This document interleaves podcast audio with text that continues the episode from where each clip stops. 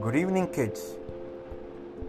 In today's Mahabharata episode, we will hear a story about Prince Sanjaya and his mother Vidula.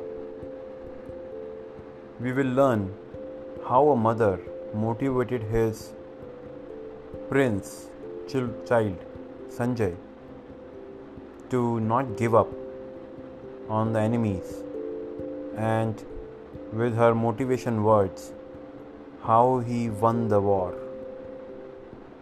So let's begin. Prince Sanjay was young and inexperienced when his father died. He became the king of Sauvira, the king of neighboring kingdom of Sindhu, felt that was the right moment to attack Sauvira. Sanjay was terrified when he heard that the Sindhu army was marching toward his capital.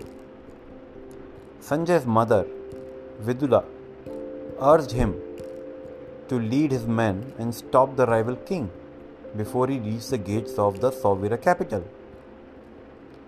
Enthused by his mother's word, Sanjaya led his men out of the fort the Sindhu king was surprised to see the Sauvira army approaching. He thought he would take the fort without opposition. Here was the young king himself leading his men. The Sindhu king ordered his men to mount a fierce attack on the Sauvira forces. Horses galloped, swords clashed, arrows flew. Shaken by the furious attack, Sanjay turned his horse and rode back to the fort. When Vidula saw the young king returning from the battlefield, she ordered the guards to close the gates of the fort. Wounded in the battle, the young king was looking for words of consolation and compassion from his mother, but she showed him no sympathy.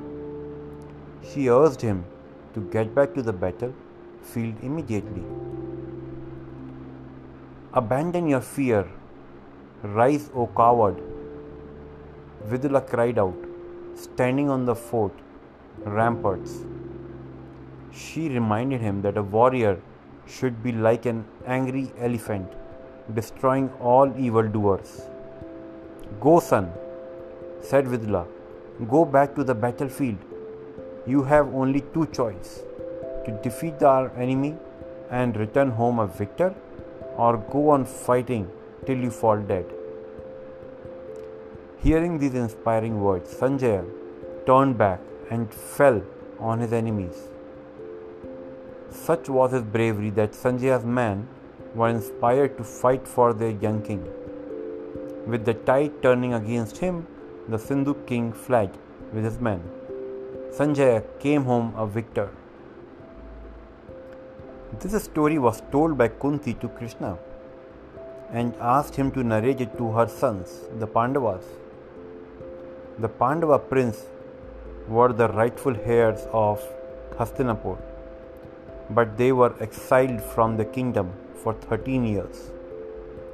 At the end of 13 years, their cousin Duryodhan refused to restore their kingdom Kunti sent a message through Krishna to her eldest son Yudhishthira to fight for what was rightfully theirs. Thus, Vidula's call for freedom was echoed by another mother. The Pandavas emerged victorious and regained the kingdom. You know what? Vidula's call reverberated during India's freedom struggle too. When Bengal was partitioned by the British rulers in 1905, the country rose in protest. Aurobindo Ghosh recalled Vidula's call of freedom in his poem The Mother to Her Son. He used Vidula's word to rouse India's patriotic spirit.